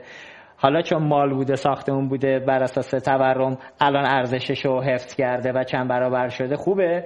ولی با پول مردم گرفتی. ولی یه جایی با پول مردم که میری هزینه می‌کنی اونجا اون پول اگر برنگرده توی business plan ت اونجا مسئله ساز میشه. من گیرم اینجاست که یه مقدار باید به این حوزه توجه بالاخره موجودیت های جدیدی دارن به نظام بانکی اضافه میشن توی این حوزه. یه مقدار باید مراقبت کنن که بعدها کل صنعت و صنف نئوبانک‌ها رو اگه به عنوان یه صنف تلقی کنیم دچار مسئله خب ما خیلی وقت هم نداریم. دوستان اتاق فرمانم یه 20 دقیقه به time اصلی ما اضافه بکنن ممنون میشم که ما خیلی از مباحثمون فقط خلاصه بریم.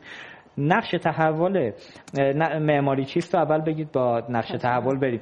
معماری چیست و جایگاهش تو تحول دیجیتال کجاست؟ خیلی خلاصه. دیگه بله، بله، تایم بله.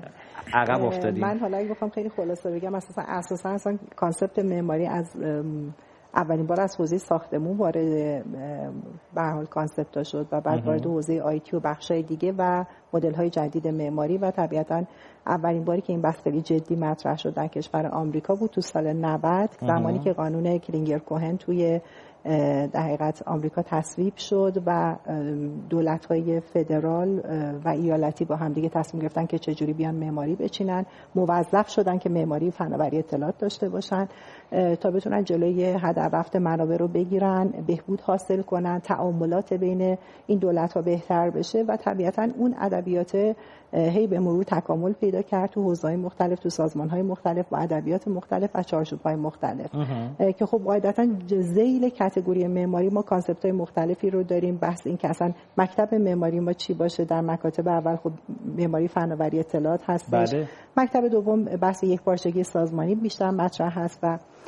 بهبود روش های سازمانی و مکتب سوم هم که مکتب انتباق اکوسیستمی هست که میگن بیشتر تو بحث تحول دیجیتال می‌تونه خیلی مطرح باشه و طبیعتا اگر تو نگاه های بر رویکردهای قبلی معماری بیشتر نگاه ما از درون به بیرون بود توی مکاتب جدید مبتنی بر منطقه اکوسیستمی بیشتر آت به این هست یعنی اساسا تو تحول دیجیتال هم بیشتر نگاه از بیرون به داخل هست اگه داخلیش کنیم الان تو کشور ما بله. من دیدم هر بانکی تو معماری دیتاش هر بله. کی حالا بعضی هم که همسو هم. هر کسی یه جوری داره از بله. این دیتا استفاده می‌کنه مثلا بله. میگم الان شما بحث حاکمیت داده مسائلش حل بشه این بله. اشتراک گذاری داده که بخواد به هم متصل بشه اینجا بانک ها این بله. معماری اونجا چون یک پارچه نیست همه از یه استاندارد بله. مشخص استفاده کنه اونجا فکر می‌کنم آسیباش می‌زنه بیرون شما یه نکته خیلی خوبی رو اشاره کردیم بحث یک پارچگی فارغ از بحثا و مدل های معماری که نمی‌خوام وارد بحثش شم چون خیلی طولانیه اگر از من بپرسن معماری چه هدفی رو دنبال می‌کنه سه تا هدف اصلی داره. اولین هدف الاینمنته همراستا سازی. تو مرحله اول همراستا سازی فناوری اطلاعات با کسب و کار. همراستاسازی فناوری با استراتژی هم همراستاسازی استراتژی با پلن ها و طرحها. اینها همش کارهای از جنس معماریه. یعنی تا زمانی که اپروچ معماری و تفکر معمارانه نداشته باشیم توی سازمان این روی کرده هست. ما کم نداریم توی بانک ها در محصولاتی که داره ارائه میشه خدماتی که داره ارائه میشه که اینها هیچ جوری با استراتژی بانک مپ نیستن. چرا؟ چون اساسا رو معماری تو بحث معماری تمرکز نکردن و نخواستن که این عملا alignment یا همراستا سازی تو لایه های مختلف سازمانی ایجاد کنن. دومین هدف معماری هدفش integration هست. integration بحث خیلی مهمیه. و اساسا تو بحث های تحول دیجیتال هم خیلی bold میشه چون ما قراره توی فقط تو زمین خودمون بازی نکنیم. وقتی قراره بله. که تو اکوسیستم و cross ecosystem حرکت کنیم و بعضا زنجیره ارزش ما اگر قبلا ابتدا و انتهاش توی بانک بود حالا یه بخشی از زنجیره ارزش فقط تو بانک و بقیه تو صنایع مختلفن. پس این بحث integration خیلی bold تر میشه. هم داخل اکوسیستم مالی و بانکی و اکوسیستم اقتصاد و هم cross ecosystem بین اکوسیستم های مختلف. پس بحث integration رو داریم. اما این نکته خیلی مهمه که integration همینجوری حاصل نمیشه. ما قبل از اینکه integration داشته باشیم باید interoperability داشته باشیم یعنی تعامل پذیری رو ایجاد بکنیم. سیستم ها باید تعامل پذیر باشن و قبل از تعامل پذیری هم اون وجود زبان مشترک یا common language هستش. که عملا زبان مشترک تو همه لایه ها ما خوب اساسا میگیم تو معماری چهار لایه داریم. اگه بخوایم خیلی کلاسیک صحبت کنیم لایه کسب و کار لایه اپلیکیشن لایه information and data و لایه تکنولوژی. قاعدتا تو هر کدوم از اینها ما یه زبان رایجی داریم و بسته به اینکه تو چه اکوسیستمی داریم کار می‌کنیم اون زبانه از لایه کسب و کار شروع میشه و به بقیه لایه هم تا حدودی propagate میشه آره این فکر می‌کنم omni channel بود توی بله. صداد شما اتفاق بله. افتاد زمان های مختاریان که در حوزه فکر کنم روی ATM بود که تمام سرویس ها رو شما می‌تونستی بری اونجا بگیری بله. تو یه بانک این omni channel ه و این یک پارچگی که تو سرویس بله. اتفاق افتاد همه خوشحال بودن حالا بله. این خوشحالی توی یه بدنه یه بانکه بله. اینو چجوری بیارین تو این بله. سازمان های بزرگی که همونطور که گفتید تو اون اکوسیستم همه با هم تحول دیجیتال رو شکل میدن این قسمت دوم که integration هست و خیلی مهمه باز خودش غیر از این بحث interoperable بودن و اون زبان مشترکه یه ریشه دیگه هم داره اونم standardization ه. یعنی واقعا سومین هدف معماری و کار معماری استانداردسازیه. استانداردسازی بر مبنای چی هست؟ بر مبنای چارچوب ها practice ها بهروش ها فریم هایی که تو دنیا رایجه. ما وقتی تو هر اکوسیستمی کار می‌کنیم که اون ecosystem international فرایندها data ها و چیزایی داره که از قبل مشخص شده مثل banking مثل حالا بورس مثل مثلا بیمه یا حوزه telecom قاعدتا توی اینها نمونه های تکرار شونده خیلی زیاده. هم تو لایه داده تو لایه اپلیکیشن تو لایه سرویس business. پس قاعدتا استاندارد سازی بر مبنای چارچوب ها و بهروش ها. مثلا ما تو صنعت بانکداری استاندارد باینو داریم. توی صنعت بیمه استاندارد در چارچوب مثل در آکوردو داریم توی صنعت تلکام تی ام فارم فریم ورکس رو داریم که ایتا متما اس آی اینتگریشن فریم ورک و تو هر صنعتی این بیست پرکتیس ها از کف کار در اومده. یعنی چیزی نیست که همینجوری انتزاعی یه عده توی اتاق بشنن برای خودشون در بیارن. مثلا تو همین استاندارد BIAN که قاعدتا یه سازمان member base هست سه تا گروه از اعضا دارن مشارکت می‌کنن. بانک های برتر دنیا solution provider های برتر دنیا تو حوزه financial و در حقیقت کسایی که به لحاظ theoretical دارن خیلی غنی‌ان و پوشش میدن. مؤسسات آکادمیک بزرگ و business consultant در حقیقت شرکت که تو حوزه consulting دارن کار می‌کنن مشاوره مدیریت دارن میدن مثل حالا مثلا بعضا دیلوت یا شرکت دیگه. مجموعی از این سه تا category دارن این استاندارد رو این فریم رو ایجاد می‌کنن. و اون زبان مشترک رو تو لایه های مختلف می‌برن این شد خارج از کشور. بله. در داخل کشور ما با توجه به اینکه ما خیلی محیطمون هم بله. با خارج از کشور متفاوت همیشه مدلمون خاص با مزه است بومی سازیش کردیم. بله. مثلا در حوزه بانکداری الان شما یک core banking داخلی رو ببری خارج کشور اصلا نمی‌تونی ازش کار بگیری خارجی هم میاری اینجا کلی باید همه چیزشو بله. وصله پینه کنی تا بتونیم با مدل بانکداری ما بتونی کار کنی بله. اینجا توی بحث تحول دیجیتال که همه سازمان ها رو در بر می‌گیره چه نظام بانکی چه دولت چه حوزه دولت الکترونیک هوشمند چه سازمان های خصوصی بله. نقش هدایتگر توی این موضوع که اون استانداردهایی که بهش اشاره کردید باید یک بله. پارچه بشه بله. اون تعامل پذیر بودنه که دیتا باید به شکلی باشه که همه بتونن استفاده بله. کنن این وظیفه کیه آیا رگولاتوری بله. بخشی باید ورود بکنن هر کدوم مثل اروپایی که فرمودید حالا ویزا میشینه مستر میشینه بانک های بزرگی که صاحب بله. چیز مشتری هستن یا نه تو کشور ما اصلا مدل باید عوض بشه فرم دیگه ای رو استفاده کنیم ببینید من احساس می‌کنم که خود به خود این زمینه سازی فراهم میشه. یعنی خودش وقتی تکنولوژی میاد وقتی تحول میاد وقتی پیچیدگی میاد شما نیاز دارین که از معماری به عنوان یه ابزار برای مدیریت پیچیدگی استفاده بکنید خیلی سخت میشه بله. همین که الان هست. هر کس واسه جزیره یه مدل بله. کار می‌بره با بغلی موازی هم کار می‌کنه. کنار هم که میشینن می‌بینن اه همدیگه رو قطع کردن. این الان دقیقا این قانون رو پارسال بانک مرکزی تصویب که همین مهر ماه بود دیگه که جزء الزامات ناظر بر ریسک فناوری اطلاعات بود. دو سه بندش اصلا به concept معماری پرداخته بود. حالا من کاری ندارم که دقیقا اون ادبیات چجوری انتخاب شده و آیا می‌شده طور دیگه باشه یا نه رو کاری ندارم. اما اساسا هر چقدر ما بیشتر هدایت کنیم اکوسیستم و صنعت بانکداری رو حالا چه از طریق رگولاتور باشه چه از طریق خود بانک ها می‌تونه خیلی کار ما رو بعدا بهبود بده. به خاطر اینکه ما تا آخر نمی‌تونیم تو محیط خلق کار کنیم. اینکه می‌فهمیم مدل بانکداری ما با همه جای دنیا متفاوته بله تو خیلی چیزا متفاوت هستیم. ما حالا مثلا استاندارد با خب بیشتر مبتنی بر مدل مثل وسترن بانکینگ هستش. ما اینجا بله. یه مدل بانکداری داریم که نه می‌تونیم بگیم اسلامیک بانکینگ هستیم نه مدل خاصی. یعنی درسته که تو بعضی از حوزه ها مجبور بودیم که استاندارد باشیم و بله. شدیم اما تو خیلی از حوزه ها واقعا اینو نپذیرفتیم و نشدیم. خودمون یه مدلی. بنا به اقتضا اما واقعیت اینه که این اتفاق تا همیشه ادامه نداره.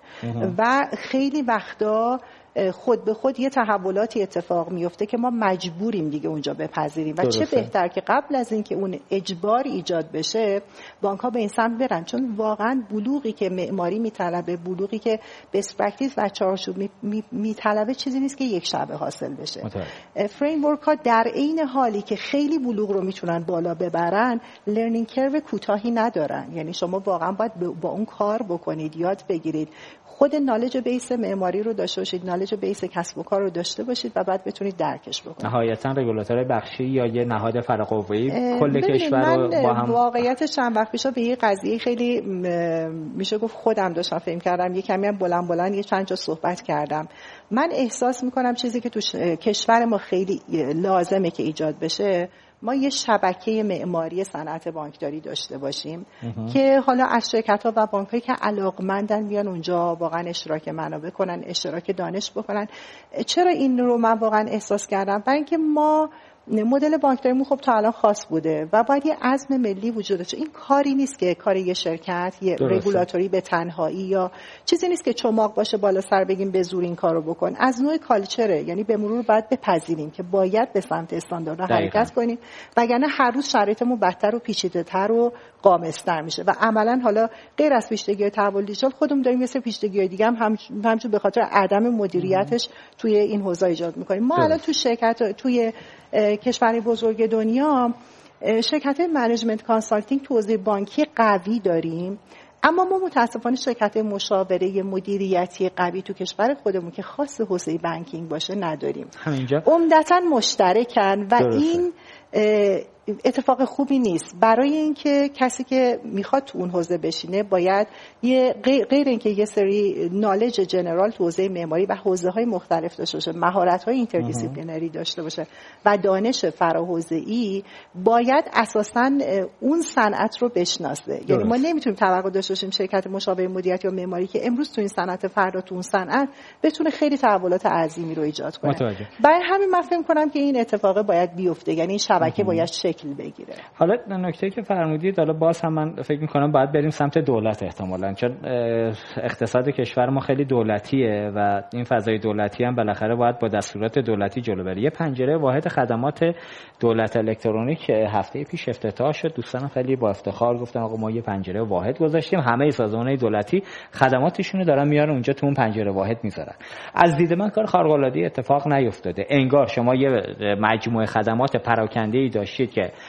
هر کسی مثلا میگم بانک ملت توی عملا سایت خودش افتتاح حساب می‌کرده بانک ایکس و هم همچنین. خدمات مثلا حوزه ثبت احوال و یا مثلا بحث پاسپورت تو پلیس بعلاوه ده باید می‌رفتی. اتفاقی که الان افتاده همه اینا رو آوردن گذاشتن تو یه سایت. شما میری تو یه سایت هر چی که می‌خوای باید دنبالش بگردی تو اون همه category تا خدمتی که می‌خوای رو پیدا کنی یا search ش کنی بتونی استفاده کنی. این اتفاق خیلی جذاب نیست. فکر کنم دوستان در وزارت ارتباطات مرحله بعد بیان تو بحث معماری. تعامل پذیر بودن این data هایی که در کنار هم می‌تونه خدمت واحدی رو ارائه بده. ارزش جدیدی رو ایجاد بکنه این اون نقطه طلاییه که به نظر می‌رسه خیلی بهش توجه نشده. اینکه همه تو یه جا باشن سرویس بگیریم خیلی جذاب نیست. خب منی که می‌خوام مثلا بلیت هواپیما بخرم با یه search ساده تو گوگل میرم روی سایت تخصصی بلیت هواپیما بلیطمو می‌خرم از هر کسی که می‌خوام. اینکه حالا اینو بذار توی کنار 20 تا بلیت فروش دیگه بعد من برم اونجا از تو 20 تا بلیت فروش اینو پیدا کنه و همچی چیزی در دنیای فعلی که بحث تحول دیجیتال می‌کنه خیلی جذابیت خاصی نداره. آقای زادمهر بیاین سمت شما خیلی کوتاه دیگه اصلا خیلی از مباحث ما موند اینجا. بخش نقش خود نقش تحول چابک چارچوب ها و فرامورک های چابک و فرهنگ دوابسی که داره در حوزه توسعه بانکداری دیجیتال صحبت میشه ازش این روزا تو دنیا و داخل کشور ما هم چیزای جدید با مزه واژه‌های جدید همیشه خوب ترند میشه. اینجا کجا نشسته این فرهنگ در بانکداری دیجیتال ما؟ ببین من یادم زمانی که ما درس می‌خونیم دانشگاه خب این بحثای مثلا آیتی مستر پلن موقع خیلی مد بود دیگه. بله. یا همین مثلا معماری سازمانی و چارچوب زکمن و اینجور چیزا. ولی خب اون موقع واقعا ما با چی مواجه بودیم؟ با سازمان های خیلی خیلی بزرگی که حالا می‌خواستن برن سمت آیتی خب؟ برای همراستا کردن واقعا کسب و کار و آیتی نیاز داشتم به اینجور چارچوب. ولی الان حداقل در مورد مثلا نئوبانک ها یا یه سری کسب و کار جدید نگاه خود من اینه که ما توی این لایه خودمون دارم میگم بیشتر از این که واقعا دغدغه معماری سازمان داشته باشیم ما الان واقعا دغدغه agile transformation رو داریم. درست. اینکه یه متدولوژی agile استفاده بکنیم یه چارچوب خوب مثل Scrum بیاریم مثلا استفاده بکنیم. توی زیر ساختا بالاخره ما اساسا یه فرقی که داریم با مثلا یه بانکی که تیم IT داره کسب و کارهای یعنی business ش بانکه ولی خب حالا IT هم هست. ما یه خود برعکس نگاه می‌کنیم. ما یه tech company هستیم که داریم کار banking هم می‌کنیم. بنابراین دغدغه ما راستش این وره یعنی بیشتر از اینکه دغدغمون معماری تو لایه کسب و کار باشه الان توی تیم فنی و اینا خب دغدغه معماری فنیمون رو داریم. اون فرهنگ حالا DevOps مون رو داریم. بحثای مثلا چه می‌دونم continuous integration و continuous development و اینا. ببخشید انگلیسی میشه فارسی. ما بخوایم تبدیل بکنیم یه خورده سخت میشه. ولی واقعا تیممون اونجا چنین دغدغه هایی داره و فکر هم می‌کنه اگر یک دیجیتال بانک یک نو بانک بخواد موفق بشه باید به این باور برسن. سهامداراش و رگولاتور حتی که آقا اینا شرکتی از جنس تکنولوژی که حالا قراره که کار بانکینگ هم بکنه پس ما در لایه خودمون واقعا دغدغمون خیلی بیشتر از این جنسه چون عمده تیم ما بچه هایی که بچه های بالاخره از جنس تکنولوژی هستن. برای اینکه بتونن خیلی راحت تر با هم دیگه کار کنن. برای اینکه ما بتونیم تیم توسعهمون و با تیم اپریشنمون که بحث عملیات رو داره جلو می‌بره همراستا بکنیم. ببینید تو اون business های سنتی دقیقا معماری سازمانی میاد وسط. میگه یه بانک با این عظمت هیچ راه دیگه ای نیست. به جز یه چارچوب معماری سازمانی که بیاد align کنه. کسب و کار و عملیات و IT و همه. ولی ما مثلا در لایه شرکت های تکنولوژی واژه‌ای که استفاده می‌کنیم DevOps ه و دقیقا همینه. میگه آقا development و operation من چجوری بیام این دوتا رو با هم دیگه align کنم؟ درسته. که نیاز مشتری که شناسایی شد خیلی سریع بیاد اینجا توسعه پیدا بکنه و در نهایت به دستش برسه. نقض نمی‌کنه بحث معماری رو ولی خب جنس ادبیاتی که ما استفاده می‌کنیم بالاخره بیشتر توی این زمینه خب ما تایممونم رو به پایانه نکته پایانی اگر چیزی جا مونده که تو بحث معماری می‌خواید بگید خدمت شما والا تنها چیزی که میشه گفت واقعا اینه که یه خورده باید بانک ها هنوز من فکر می‌کنم به این موضوعات خیلی بیشتر اهمیت بدن. بانک های بزرگ مخصوصا چه تو اون لایه خود معماری سازمانی از بالا چه در لایه تکنولوژی و این مفاهیم واقعا agile. ما همش میگیم digital transformation digital transformation. digital transformation حتی شما واقعا ادبیات خیلی از شرکت های مشاوره بین المللی هم نگاه می‌کنی می‌خونی هیچی نمی‌فهمی. درسته. این تیکش واقعا مهم نیست. یه لایه بعد بیای پایینتر ببینی agile transformation چیه ببینی اون فرهنگ DevOps چیه. این بچه های IT قراره بیان این کارا رو بکنن دیگه. ببینی که اینا واقعا چجوری فکر می‌کنن mindset اینا رو بشناسی و به کمک اینا این کارو بکنی. بنابراین جایی که اگر ما می‌خوایم به digital transformation برسیم به نظر من اول باید focus بکنیم روی زیر ساختای مثل agile transformation که زمینه رو برامون فراهم بکنه و خب بحث معماری سازمانی هم اتفاقا چارچوب بیانی که فرمودن. الان یکی از مهمترین دغدغه‌هاش اینه که این اجایلیتی رو بیاد به قولی یک پارچه بکنه تو دل کسب و کار بانکی آقا متشکرم. مثل همیشه پرسلابت و جذاب پاسخهای ما رو دادید. ممنونم. ببخشید حالا یه جایی ما شیطنتایی کردیم با سنف نو بانک ها ولی خب بالاخره با توجه روی کردی که حالا دوستان توی بعضی از مواد گرفتن می‌کنن بعد ایگنور یه چیزی اینجوری میگیم بعد ایگنورت می‌کنن بعد باورت می‌کنن. آره اینم اینم یه مدل توی دنیا تو حوزه کسب کار. ولی ولی به هر حال هر کسب و کاری که نتونه چارچوب خودش رو خودش چارچوب گذاری کنه و عملا به سمتی حرکت کنه که خودش قانونگذار خودش باشه کافی همونطور که شما اشاره کردید یه نوبانک یا آسیب بخوره این تعطیل بشه به یه جمع بزرگی از مردم. یه فشاری مثل همون عملا بگیم چی بودن؟ مؤسسات مالی اعتباری که در گذشته بودن و چه آسیب سنگینی رو به نظام بانکی و مردم وارد کردن که هنوزم بعضیاشون دچار مسئله هستن. این اون چیزیه که به نظر می‌رسه حتی بشینی سر موضوع همراهی و همکاری با هم دیگه حتی یه اتاق فکرم نو بانک با هم داشته باشن پیشنهادم این این کارو بکنید. می‌خواد اسمش انجمن باشه می‌خواد اتحادیه باشه می‌خواد یه اتاق فکر ساده باشه.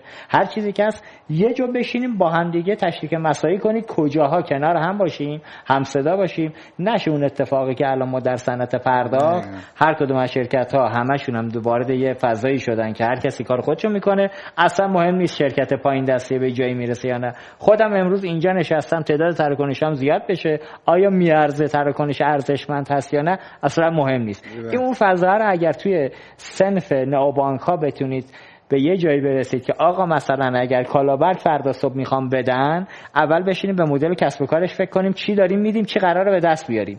به این فکر کردیم دیدیم دو دو تاش میشه چهار تا ورود کردیم.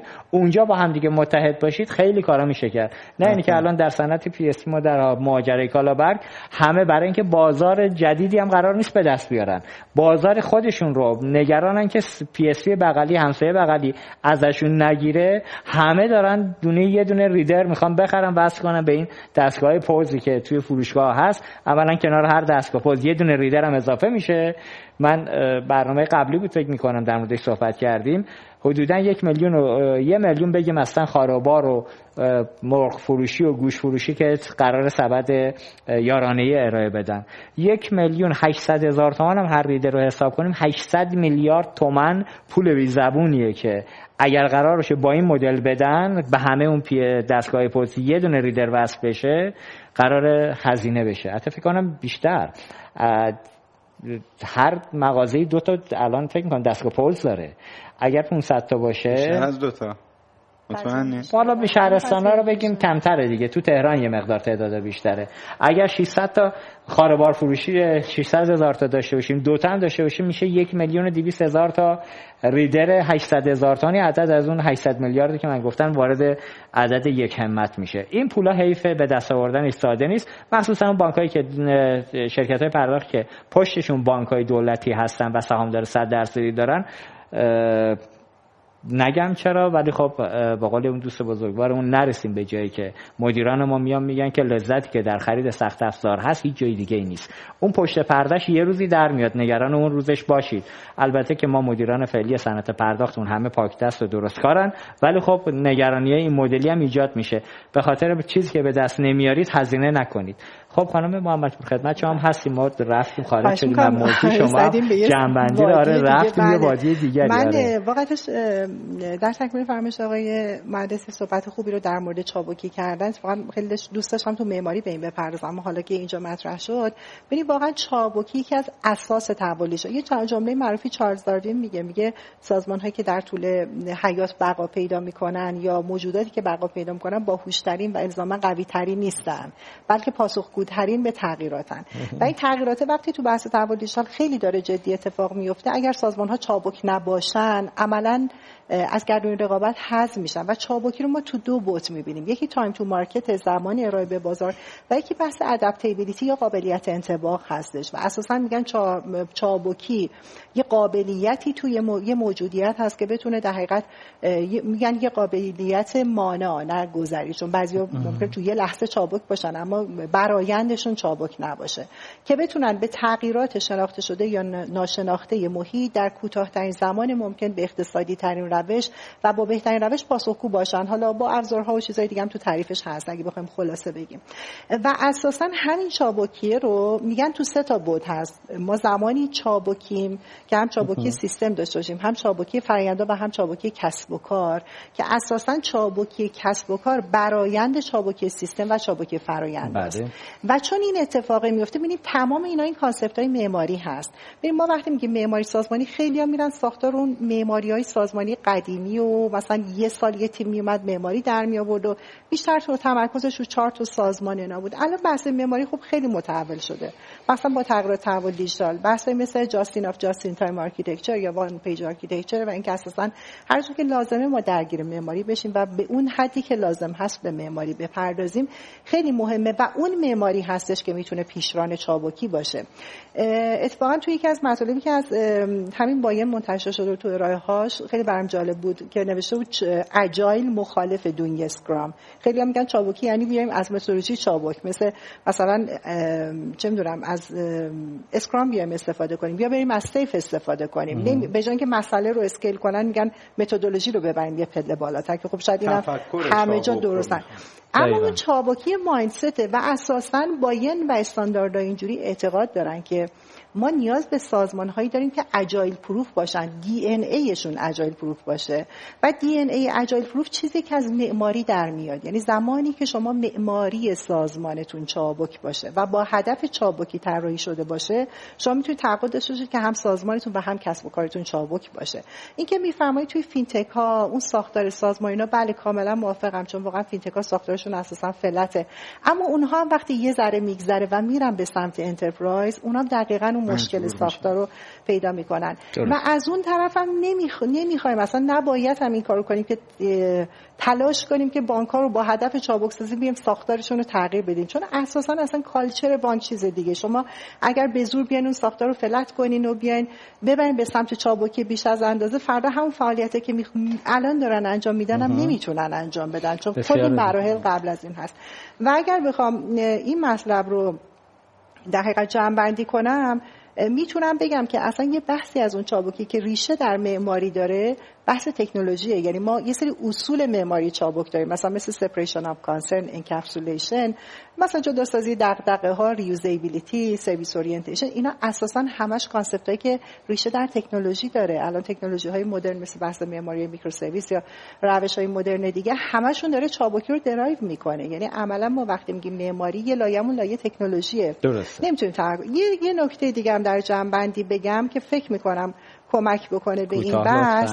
بله من پنج دقیقه زمان می‌خوام یکم دست تموم شد تموم آره شده. من فقط خیلی برای جمع‌بندی بگم. ببینید اساسا معماری توی یه بانک و یه سازمان بزرگ large scale قاعدتا با یه شرکت فینتک متفاوته.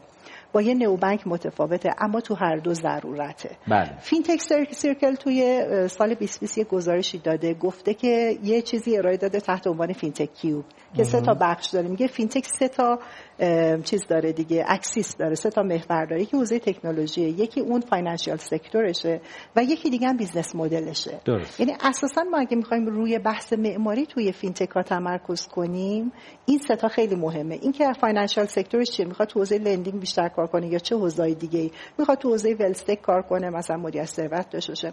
حوزه تکنولوژی technology stack ش رو چجوری بچینه طبیعتا اون کسب و کاره هست که نشون میده که من قراره چه فناوری و چه تکنولوژی استکایی داشته باشم. و از اون مهمتر اون مدل کسب و کار. ما گاهی وقتا به اینا توجه نمی کنیم ما تو معماری اصول W5H داریم که سه تا از مهمترین سوالاش وات و وای و یکم پل شدم. این که حالا چیستی و چرایی و چگونگی. بله. وای. تا زمانی که در مورد چیستی و چرایی ما به نتیجه نرسیم نمیریم سراغ وای. یعنی نمیریم بگیم چه تکنولوژی.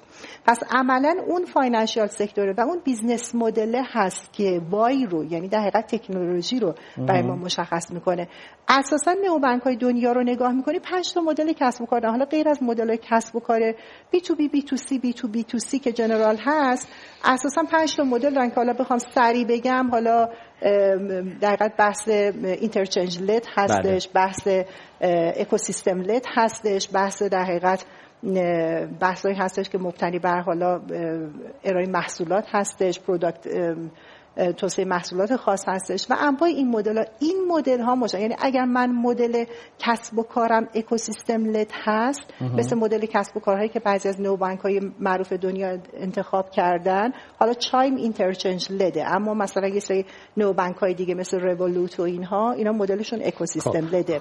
پس قاعدتا ببخش من اینو فقط آره من آره قاعدتا من باید اگر می‌خوام ecosystem led باشم اونه که تعیین می‌کنه که من باید رو پلتفرم open API هم خیلی سرمایه گذاری کنم.